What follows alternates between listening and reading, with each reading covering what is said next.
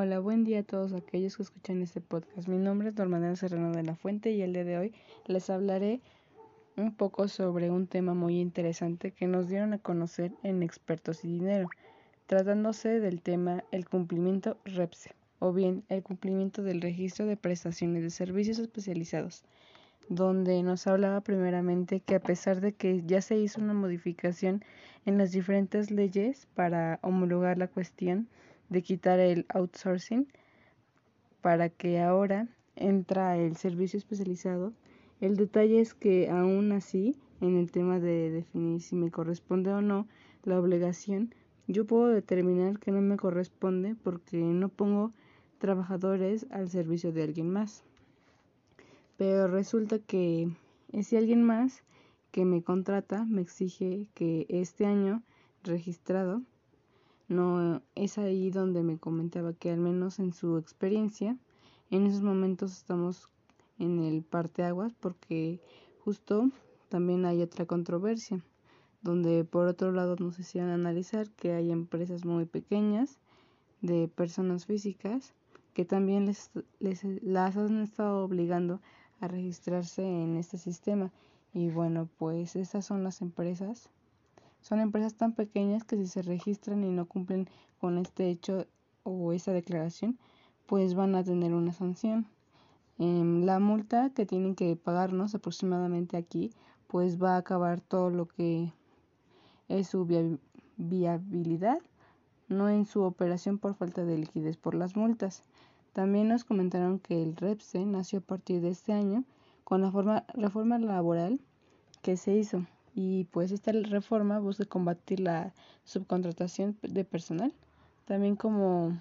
es un modelo laboral que se viene implementando desde el año 2012 con la reforma de la ley del trabajo. Sin embargo, debemos de decir que este modelo del outsourcing no es tan nuevo como se puede pensar,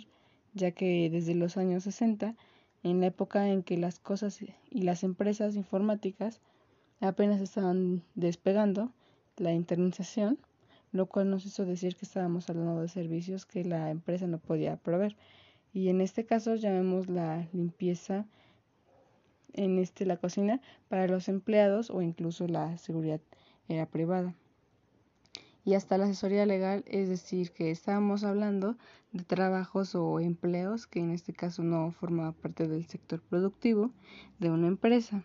y pues sin embargo hay que decir que a partir de los años 90 es cuando este modelo del outsourcing comienza a despegar a un nivel mucho más alto ya que muy pronto varias empresas comenzaron a contratar digamos los servicios de esas empresas más pequeñas para así poder vender sus productos y, y nos puso un ejemplo muy interesante que supongamos que nosotros estamos fabricando unos tenis y entonces nosotros íbamos a contratar, a tratar de ahorrar, digamos, para ahorrar gastos, para evitar sobre los gastos, mm, para evitar, para evitar tener más de lo que nosotros podemos este, contratar a pequeñas empresas para que puedan elaborar los tenis y por ejemplo nosotros este, le dedicamos ahora sí el fabricar las suelas y por otra que fabrique los cordones. otro se dedica a fabricar el cuerpo de los tenis y pues finalmente digamos que alguien que se dedica a ensamblarlos posteriormente todas las piezas y nosotros nada más nos dedicaremos a lo que es el marketing y a lo que digamos también podría ser pues el modelo o el diseño de los tenis que nosotros queramos entonces el modelo podría ser, por ejemplo, de los tenis Nike, ya que precisamente ese modelo que ellos están empleando para fabricar muchos tenis, sin embargo, pues vamos al caso mexicano, como nos dijo anteriormente,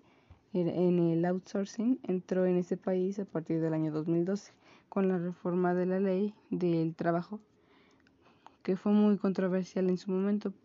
pese a que se aprobaba el outsourcing, el uso sí también tenía algunos problemas, ya que parte de que tiene beneficios como mejorar la competitividad, ahorrar gastos y digamos que evitar que haya problemas para los empresarios, que también tenían consecuencias laborales que si no eran muy buenas, digamos por ejemplo que los empleados muchas veces podían estar desmotivados y al no, no tener digamos las mismas prestaciones o servicios que los empleados de la misma empresa, es decir, que un empleado de una empresa mm, que tenga a su favor, mm, digamos, hacer esos servicios, podría tener más cosas, digamos, prestaciones, o en cambio estos empleados que eran subcontratados no los tenían incluso aún a pesar de tener seguro social. Em, y eso no fue muy bien visto por los empleados, por lo que fue algo muy, muy molesto, ya que afectó a varios y se quedó implementando hasta el, hasta el año reciente, en el 2021, con la reforma laboral, en la cual ahora se pide que, digamos, los empleados que sean subcontratados, mm, no solo los mismos servicios o, los, o las mismas prestaciones que tienen, sino que los empleados comunes también ellos pueden gozar de, de otras cosas, tales como la competitividad y sobre todo que puedan ser registrados, digamos, que en este registro de prestadores de servicios especializados, el cual hace que digamos que la contratación entre en un esquema legal y esté regulado por, por lo que recordemos que durante mucho tiempo tuvo también problemas con las empresas. Una, una, empresa podría contratar, digamos, servicios especializados que no necesariamente tendría que decir que, que esté legalmente, ya que incluso se corría el riesgo de que esta fuera una simuladora y no una empresa como tal. Mm, por lo tanto, si nosotros no estamos registrados, nosotros estaríamos cometiendo un delito. Y si nosotros nos contrataron para un servicio especializado, también estaría cometiendo un delito porque el outsourcing es ahora ilegal. Y por lo que podemos decir que este modelo, si bien puede ser un poco incómodo, para algunos es totalmente necesario, ya que él, y sin esto, pues prácticamente muchas empresas fantasmas o empresas simuladoras podrán aprovechar, digamos, del desconocimiento de los empresarios para llevar a cabo este todo esto. Y bueno, esto ha sido todo por el episodio de hoy. Espero que haya sido de su agrado. Hasta la próxima.